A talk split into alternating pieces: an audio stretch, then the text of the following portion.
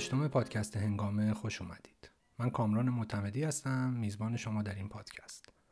اگه تا امروز مخاطب این پادکست بودین حتما به یاد دارید که حین هر اپیزود من پرانتزی باز می‌کردم برای کمی تدقیق در موضوع. حالا قصد دارم در یک سری جدید یکی از این پرانتزا رو اندکی بزرگتر کنم. در این سری کوتاه من قصد دارم که کمی به حوزه جنسیت و توسعه بپردازم. مخاطبان اپیزود چهارم با همین عنوان رو بیش از همه گوش کردن که این هم انگیزه بود برای این کار. در این حال تغییرات اندکی در این سری کوتاه تجربه خواهیم کرد. اپیزودهای من کوتاهتر خواهد بود و در پنج ماه آینده هر ماه یک اپیزود در گفتگو با یکی از فعالان یا پژوهشگران حوزه زنان انجام میدم. همچنین قصد دارم که در تعامل با مخاطبان این کار رو انجام بدم از شما که این اپیزود رو میشنوید خواهش می‌کنم که به اطرافیانتون اگه علاقه من به این حوزه هستند خبر بدین برای مطالعه جزئیات این پروژه جدید لطفا به کانال تلگرام، توییتر یا اینستاگرام پادکست هنگام سر بزنید و جزئیات رو بخونید و امیدوارم که داوطلب بشید تا با هم بتونیم این پادکست تعاملی رو تو این چند ماه پیش ببریم. توضیحات مقدماتی کافیه. بریم سراغ این اپیزود. در این اپیزود درباره سه مفهوم به طور مختصر صحبت می‌کنم. زنانه شدن کار زنانه شدن فقر و سومی جنسیت و فرهنگ مصرف. خب پس اول بریم سراغ زنانه شدن کار. هر کدوم از ما وقتی اولین بار با چنین اصطلاحی مواجه بشیم فکر می‌کنیم که معنیش اینه که یعنی کارها دارن زنونه میشن دیگه ها.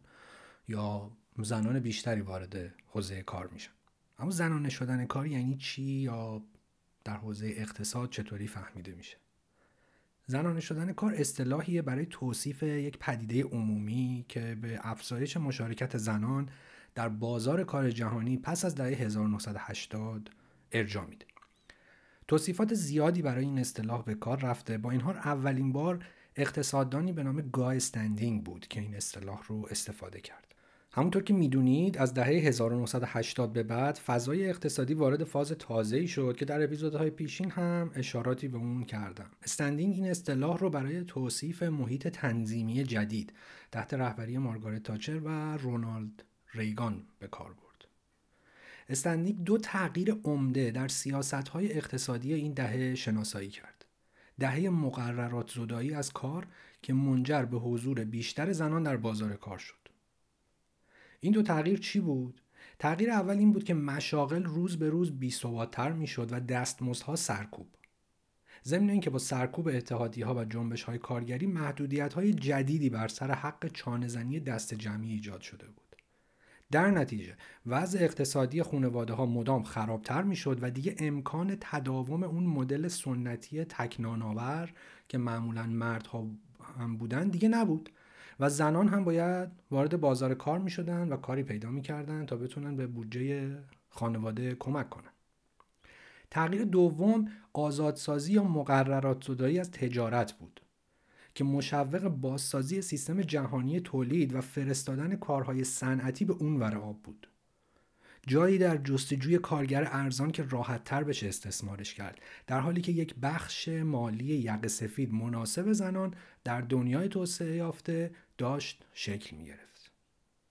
برای درک این سیستم و فشاری که در این سیستم به زنان در کشورهای فقیر میاد فیلم مستند ماکویلا بسیار روشنگره. به قولی شنیدن که بود مانند دیدن. این فیلم در یکی از همان شهرک های صادراتیه که در قسمت جهانی سازی هم ازش گفتم که کشورهای فقیر رو ترغیب به ساخت اون می‌کردن و اغلب زنان هم برای کار در اونجا انتخاب می‌شدن. به خاطر اینکه می‌شد به اونها دستمزد کمتری داد. در اون فیلم به خوبی میشه دید که زنان مکزیکی در شهرک های صادراتی چطور استثمار میشن و تازه وقتی حساب کتاب کارفرما تغییر می‌کنه کارها از مکزیک به چین و هند میره و مکزیکی ها بیکار میشن. در حالی که افزایش سطح اشتغال زنان به طور کلی به عنوان هدف اصلی توانمندسازی جنسیتی دیده میشه گاه استندینگ می‌گفت که مقررات زدایی زنان رو در جایگاه متزلزلی قرار داده. تبلیغ و اشاعه انعطاف بازار کار موجب افزایش تلفیق کار رسمی و غیر رسمی شد و بسیاری شغلهای کارخونه‌ای به شکل پیمانی به مراکز کوچیک در محلات کشورهای در حال توسعه سپرده شد. این اتفاق آسیب پذیرترین کارگران رو نشونه رفته بود. اغلب زنان که می‌شد اونها رو با کمتر از حقوق متعارف و در محیط های کاری نچندان ایمن استخدام کرد از زمان صورتبندی این مفهوم توسط استندینگ زنان سازی کار توسط بسیاری از فمینیستان نقد شده. دایان السون اقتصاددان انگلیسی معتقده که تحلیل استندینگ مبتنی بر فرض استاندارد مردانه در اشتغاله. السون میگه از این اسم اینجور برمیاد که تغییراتی در بازار کار ایجاد شده که زنان رو بر مردان ترجیح میده. اما وقتی استندینگ اون رو شرح میده متوجه میشیم که زنان سازی به انگار تهدیدی به ساختار جنسیت زده قبلا مردونه است. بعدتر هم استندینگ توسط بنیرا و بسیاری دیگر از فمینیستان نقد شد. اونا معتقد بودند که استندینگ اشتغال زنان رو منحصرا در رابطه با شرایط ساختاری اقتصاد کلان می‌بینه. به جای اون که متوجه دهه ها فعالیت جنبش زنان باشه که خواستار توانمندسازی زنان بودن. ادعای استندینگ درباره اینکه بیثباتی بازار کار محرک اشتغال زنانه در بین اقتصاددانان به اثر اضافی کارگر معروفه که زنان رو به سان ارتش ذخیره کار می‌بینه که بسته به درآمد خانوار به بازار کار وارد میشن یا از اون خارج میشن. اساسا اقتصاددانان وقتی درباره مفاهیم این چنین حرف می‌زنن همین جوری دیگه. دیگه اینکه این مفهوم ارتش ذخیره کار بسیار اصطلاح مهم و کاربردیه که حالا باید در یک فرصتی بهش بپردازیم. این ایده میگه زنان در سراسر جهان به طور یکسان و هماهنگ به مشوقهای اقتصادی پاسخ میدن. ایده که توسط تعدادی از اقتصاددانهای فمینیست به چالش کشیده شده چرا که عاجز از تشخیص مناسبات جنسیتی و فرهنگیه. السون استدلال می‌کرد که نباید انتظار داشت که بازار کار که خودش یکی از نهادهای جنسیتیه واکنش مشابهی به تغییرات اقتصادی کلان در سطح جهانی بده. بلکه قوانین رسمی و غیر رسمی که فعالیت بازار کار رو ساختار دادن به شکل دادن نمونه های از همون روابط جنسیتی هن که در جامعه وجود داره و حالا اونا اومدن اون روابط اومدن و زمینه بازار کار شدن.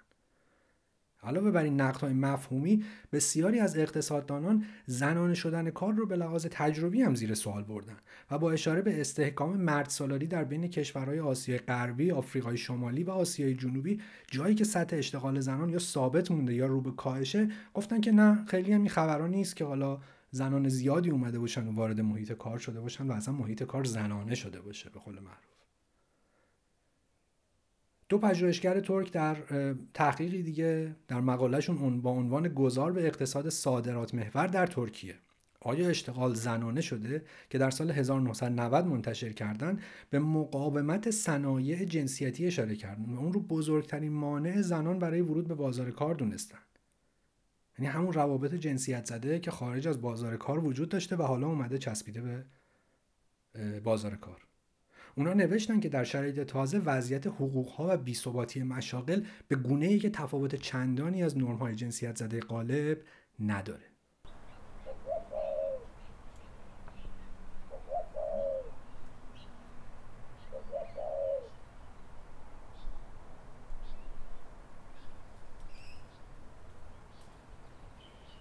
مفهوم بعدی که دربارش حرف می‌زنم مفهوم بیشتر شنیده شده ایه زنانه شدن فقر. در اپیزود چهارم گفتم که در کنفرانس دوم زنان سازمان ملل که در 1980 و در کوپنهاگ دانمارک برگزار شده بود عمده کار به ارزیابی و سنجش شاخصهای آموزش و اشتغال و سلامت زنان گذشته بود در حالی که هدف کنفرانس نایروبی بررسی جامعی از تمام موانعی که زنان با آن مواجهن تعریف شده بود. مشخصا در این کنفرانس مسئله این بود که با اجرای سیاست های تعدیل ساختاری که توسط بانک جهانی و صندوق بین المللی پول ارائه شده و بحران بدهی که اون موقع وجود داشت شرایط کشورهای در حال توسعه بدتر شده و به تبعش شرایط زنان زنان این کشورها هم بدتر شده. اگر دوست دارید که این مباحث رو در یک سیر تاریخی قرار بدید باید سری به اپیزود چهارم بزنید.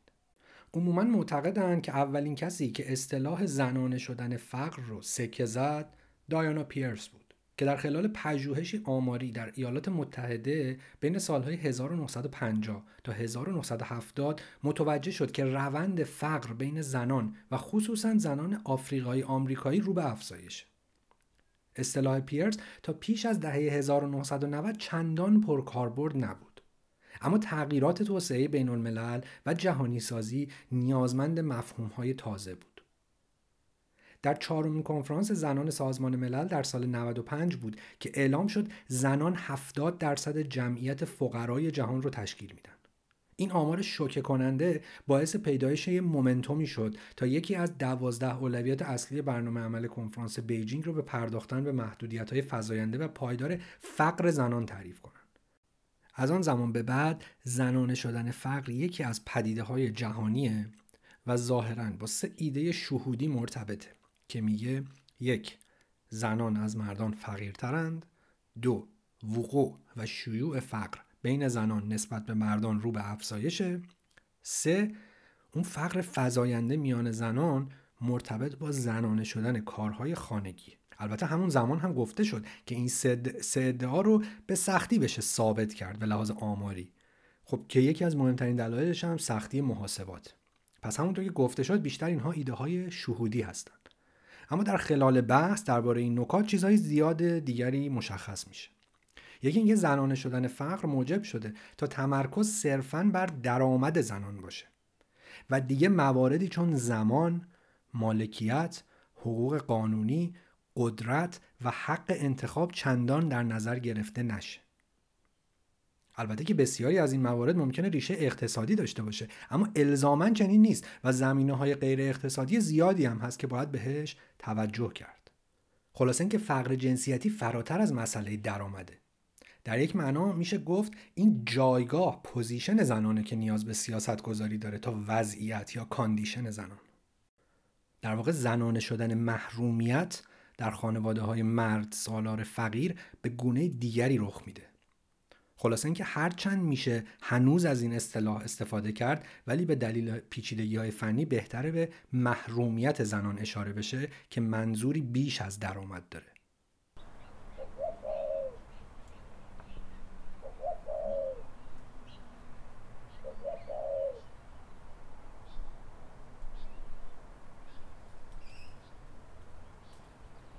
سومین و آخرین مفهومی که در این اپیزود دربارهش حرف می‌زنم بحث جنسیت و فرهنگ مصرفه که بسیار بحث مهم و چالش برانگیزیه.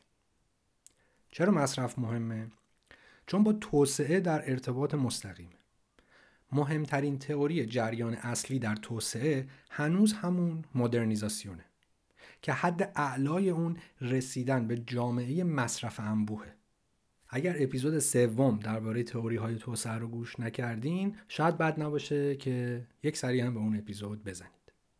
پارادایم غالب در اقتصاد جریان اصلی نو یا نوکلاسیک افزایش رشده. قول دیوید آتنبرو که حتما صدای خوبش رو در روایت های مستند های بی بی سی شنیدین تنها دو گروه معتقدن که در محیط زیست محدود میشه رشد بینهایت داشت. یکی دیوانه ها یکی اقتصاددان ها اما مصرف به طور سنتی در مرکز توجه فمینیست ها نبوده. تا دهه 1990 به ندرت میشه مقاله‌ای در ژورنال فمینیستی پیدا کرد که مشخصا درباره مصرف نوشته شده باشه و کتابی که درباره مصرف باشه به ندرت به وجوه جنسیتی مصرف توجه داشته و مثلا درباره بدن و یا هزینه های خانوار نوشته شده. در واقع به قولی با توجه به شیوع مصرف در زندگی زنان در قرن بیستم و خصوصا تثبیت مصرف انبوه در بریتانیا و ایالات متحده کمبود مطالعات در حوزه مصرف جنسیتی باعث تعجبه. وقتی که شرح پیدایش محلات طبقه متوسط جدید در بریتانیای دهه سی و ایالات متحده در دهه های 1950 و 1960 رو می‌خونیم می‌بینیم که مملو از ارجاب محصولات مصرفی جذاب و دلفریبیه که در بسیاری از اونها اینطور ذکر شده که کار خونه یا کار خانگی رو این محصولات راحت تر می‌کنن. تبلیغ اتو، ماشین لباسشویی و و و. در اینجا شاید بد نباشه. چند ثانیه به این فکر کنیم که کدبانوگری زنان معمولا با چه صفاتی توصیف میشه و این صفات معمولا چه ارجاعاتی به حوزه مصرف دارن. محققین فمینیست اینطور استدلال می‌کنن که در خلال قرن بیستم پیشرفت سریع مصرف انبوه و افزایش درخواست کالاهای مصرفی نه تنها با اتفاقات بعد از جنگ دوم بالا گرفت که در اپیزودهای پیشین دربارش حرف زدم بلکه درخواست جدیدی برای کالاها مطرح شد که قرار بود به ارتقای جنسیت و هویت طبقاتی افراد کمک کنه خانه ها در این دوران تبدیل شدن به نشانه های مهمی از نمایش طبقه و منزلت اجتماعی که مسئولیت مدیریت اون عمدتا بر دوش زنانه پدیداری شدید مصرف و رشد اون با نمایش سلیقه، منزلت و استانداردهای بالای خانداری و مادری همراه شد. استانداردهای بالای رقابت و گسترش بیپایان انتخاب در سریال هایی مثل Desperate Housewives که مثلا باید بگیم کدبانوهای وامانده یا مدمن نمایش داده می‌شد. بتی فریدن در مطالعه معروف خودش که درباره زنان طبقه متوسط ساکن محلات در دهه 1960 بود به تناقض بین جذابیت سیری ناپذیر جامعه مصرف انبوه و افزایش چشمگیر افسردگی اشاره کرد. فریدن در ادامه کار متفکرین نومارکسی است که پیش از او با ویژگی های تخدیر کننده، پوچ و بیروح مصرف انبوه پرداخته بودند، تمرکز توجه رو به سمت تازه‌ای جلب کرد. او استدلال کرد که وعده لذت و آزادی در اقتصاد مصرفی سرمایهداری وعده توخالیه و مشخصا تأثیر ویرانگری روی بخش اعظمی از زنان داره که وعده مصرف در تضاد با واقعیت زندگی نصف نیمشونه. فریدن می نویسه هر زن متعهلی با این موضوع درگیره همونطور که تخت رو مرتب می‌کنه ملافه ها رو مرتب می‌کنه خرید می‌کنه برای بچه‌هاش ساندویچ درست می‌کنه. بچه ها رو به کلاس می‌بره و میاره. شبها کنار شوهرش دراز می‌کشه. حتی میترسه که در سکوت از خودش سوال کنه. زندگی واقعا همینه.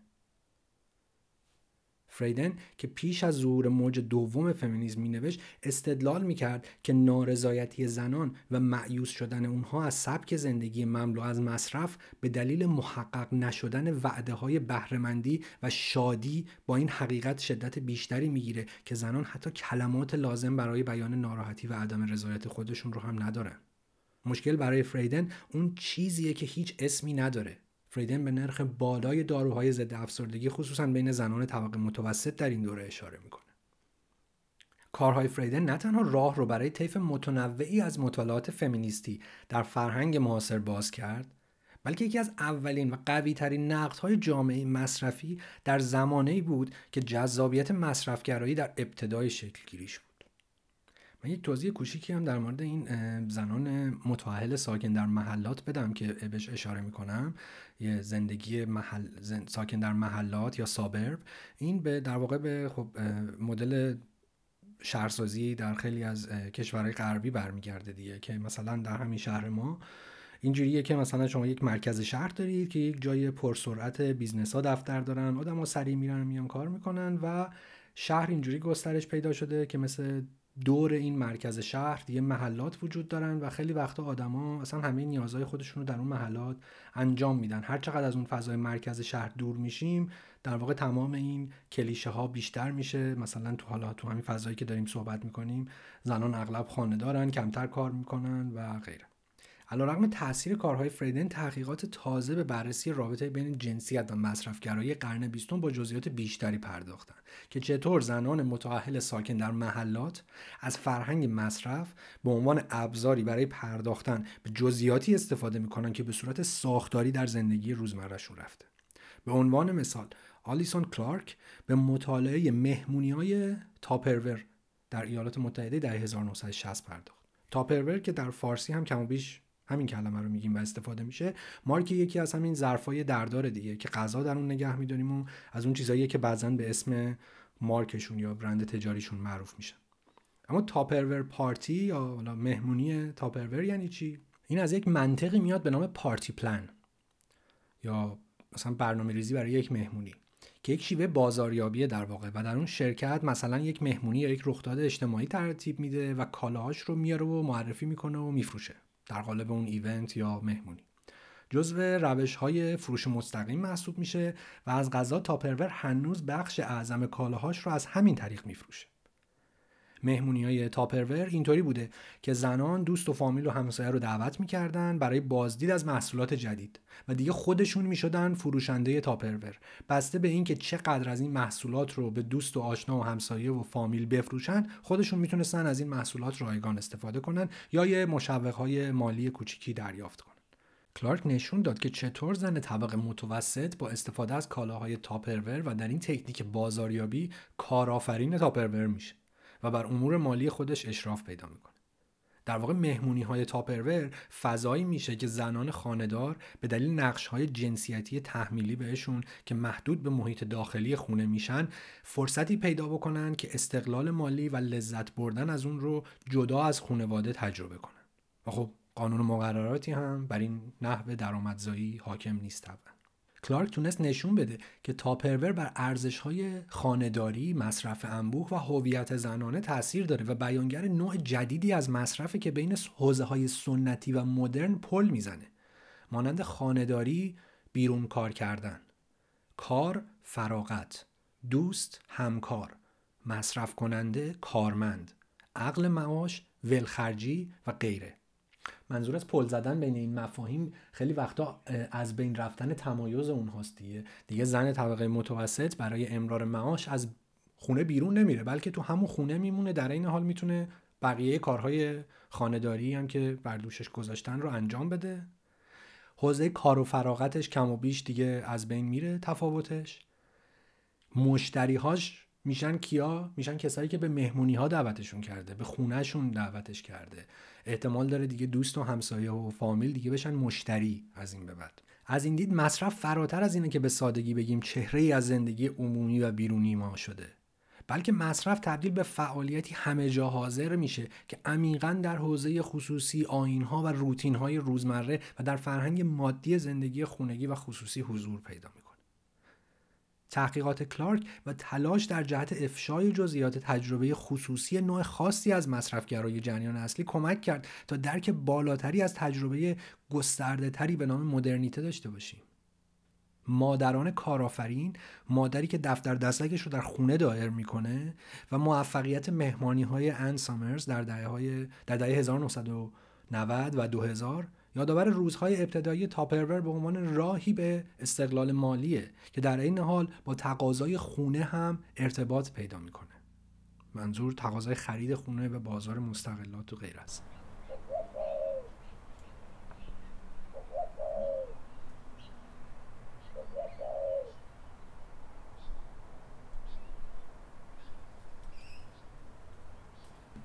دیگر نویسندگان توجه ما رو به نقش مهم مصرفگرایی در فضاهایی که بهش میگن فضاهای تسهیل کننده جلب کردن. جایی که زنان هم مشارکت آزادانه تری دارن و هم مصرف می‌کنن و هویت خودشون رو می‌سازن. اریکا کارتر در مقاله خودش که در سال 1984 نوشت با عنوان آلیس در شهر عجایب مصرف به این فروشگاه های بزرگ مثلا مثل پاساژ قائم و میلاد نور و اینا.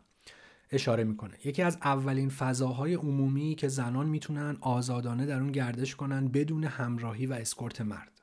حضور در این پاساژ ها و مصرف برای زن طبقه متوسط ابزاری میشه تا فضا و زمانی لذت بخش رو جدا از تقاضاهای سنتی خانه و خانواده برای خودش فراهم کنه. بره پاساژ بگرده خرید کنه و غیره. با این حال برای زن کارگر مصرف و خصوصا مصرف انبوه می‌تونه استرس و تشویش های روزمرش رو بدتر و بیشتر کنه. چرا که شرکت در این جامعه مصرفی مملو از دشواریه و برای زنانی که با درآمد پایین هستن بسیار کار سختیه اگر غیر ممکن نباشه. جالبه که در زمان موج دوم فمینیسم فمینیست های انگلیسی در دهه 1970 و 80 برخی شروع کردن تحقیق کردن روی حوزه خانه و فضاهای خصوصی. به عنوان جاهایی که باید روش تحقیق آکادمیک انجام بشه.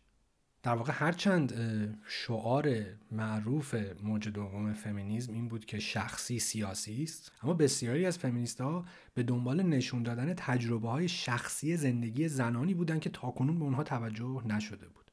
برای بسیاری این به معنی این بود که نشون بدن خونه از غذا یکی از مراکز اصلی ظلم به زنانه.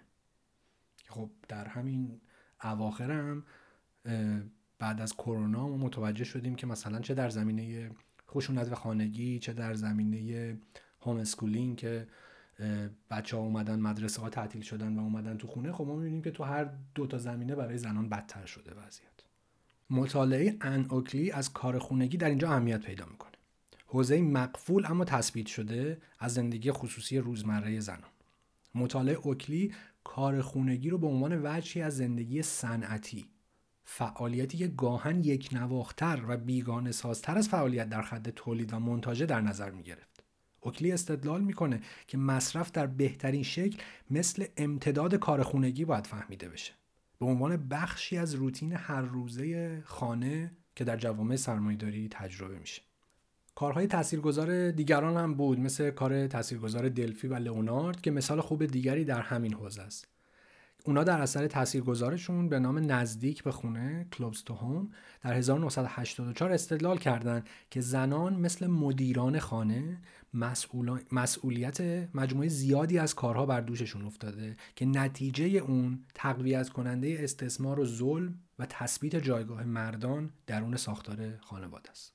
این ایده که مصرف یک نوع ادامه کار بدون مزد زنانه رو محققین معاصر هم جذب کردن و روش کار کردن. مثلا سلیا لوری در 1996 استدلال کرد که بخش کلیدی در مصرف زنان ریشه در جنبه های فیزیکی و تغییرات بدن داره که مصرف اون رو برجسته می‌کنه. در توصیف مصرف به سان کار بدون مزد لوری استدلال می‌کنه که خرید لوازم آرایش، لباس و محصولات زیبایی ادامه و امتداد کار زنان یا همون کار زنان است. کاری که زنان می‌کنن. مارجوری دیوالت در اثر معروف خودش به نام Feeding the Family یا سیر کردن خانواده که در 1991 نوشت به موضوع بسیار جالبی اشاره کرد. او استدلال کرد که زنان در تحقیق او مصمم بودند که این منابع مالی که کم دارن رو به یک طریقی به دست بیارن تا بتونن نوعی از همدردی و مراقبت رو به دیگران نشون بدن که به نظرشون از اونها انتظار می‌رفته. تصور کنید زنی که میره حالا مثلا کار می‌کنه یا هر هر طریقی میره و یک پولی در میاره و یک پسندازی می‌کنه که برای برای بچه یا همسرش یا هر کسی یک کادویی بخره مثلا یا بچهش رو بفرسته فلان مدرسه بخاطر اینکه فکر می‌کنه این ازش توقع میره و اگر این کارو بکنه مادر بهتریه. مثلا همدردی بیشتری نشون داده مراقبت بهتری کرده.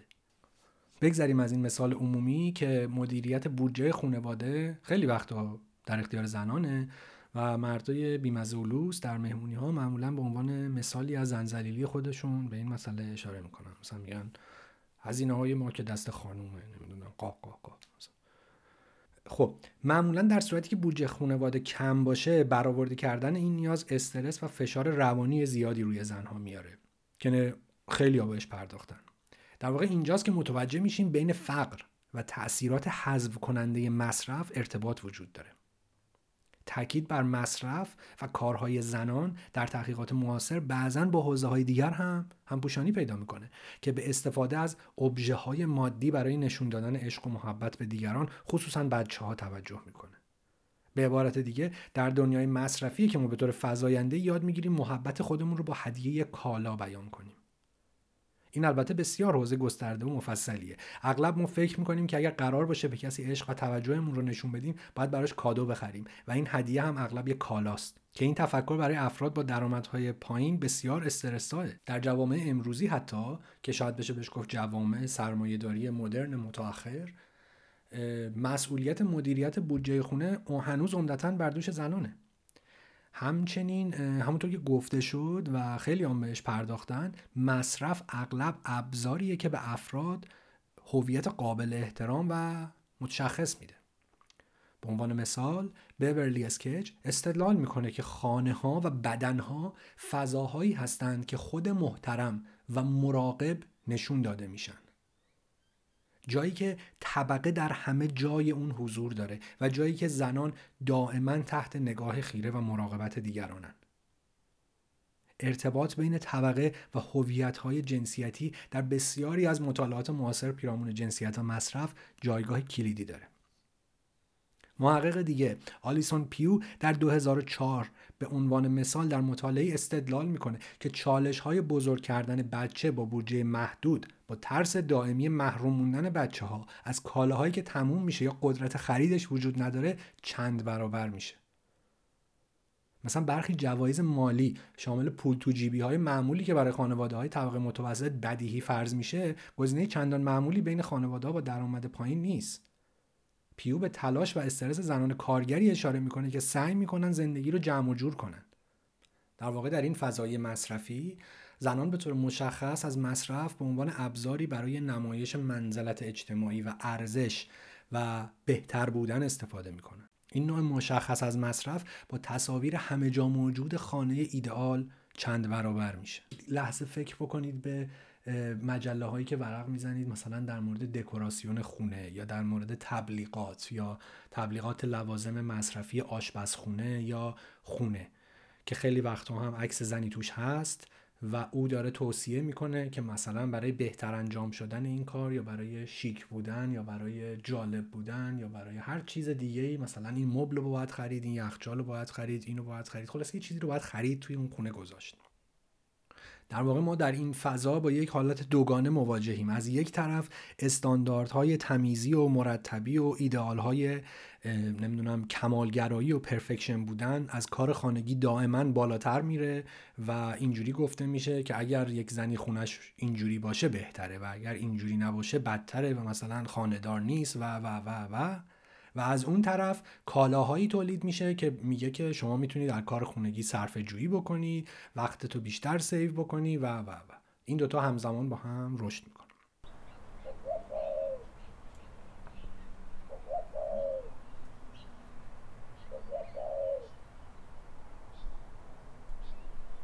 به پایان اپیزود هشتم رسیدیم.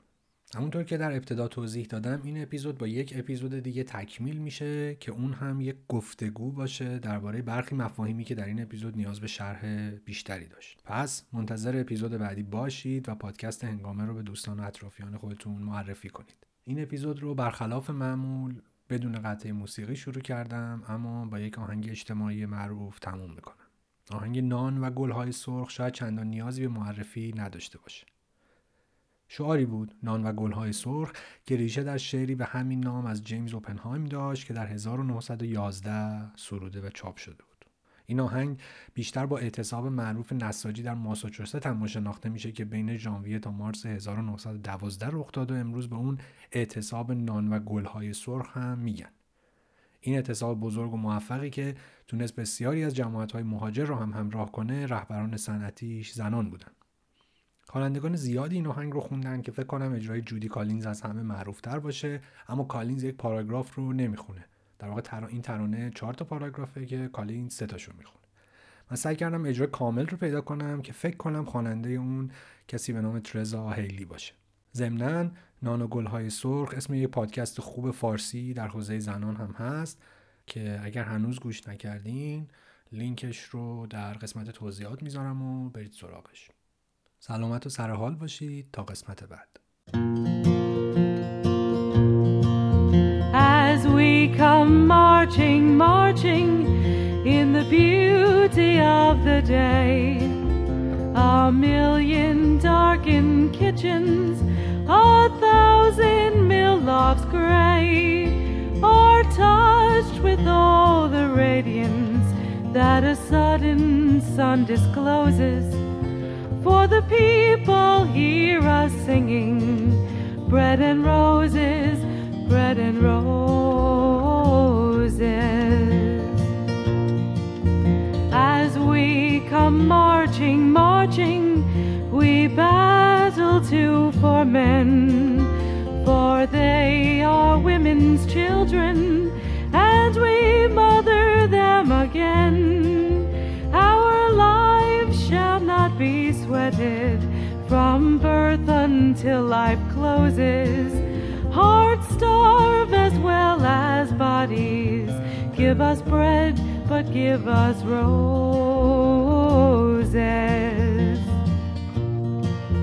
As we come marching, marching, unnumbered women dead go crying through our singing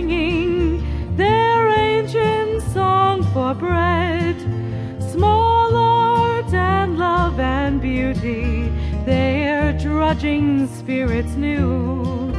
Yes, it is bread we fight for, but we fight for roses too.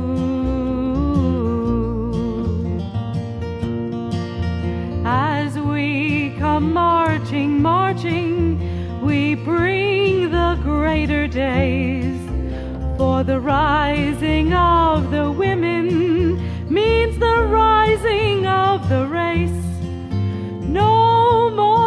drudge and idler, tend that toil where one reposes, but a sharing of life's glories, bread and roses, bread and roses.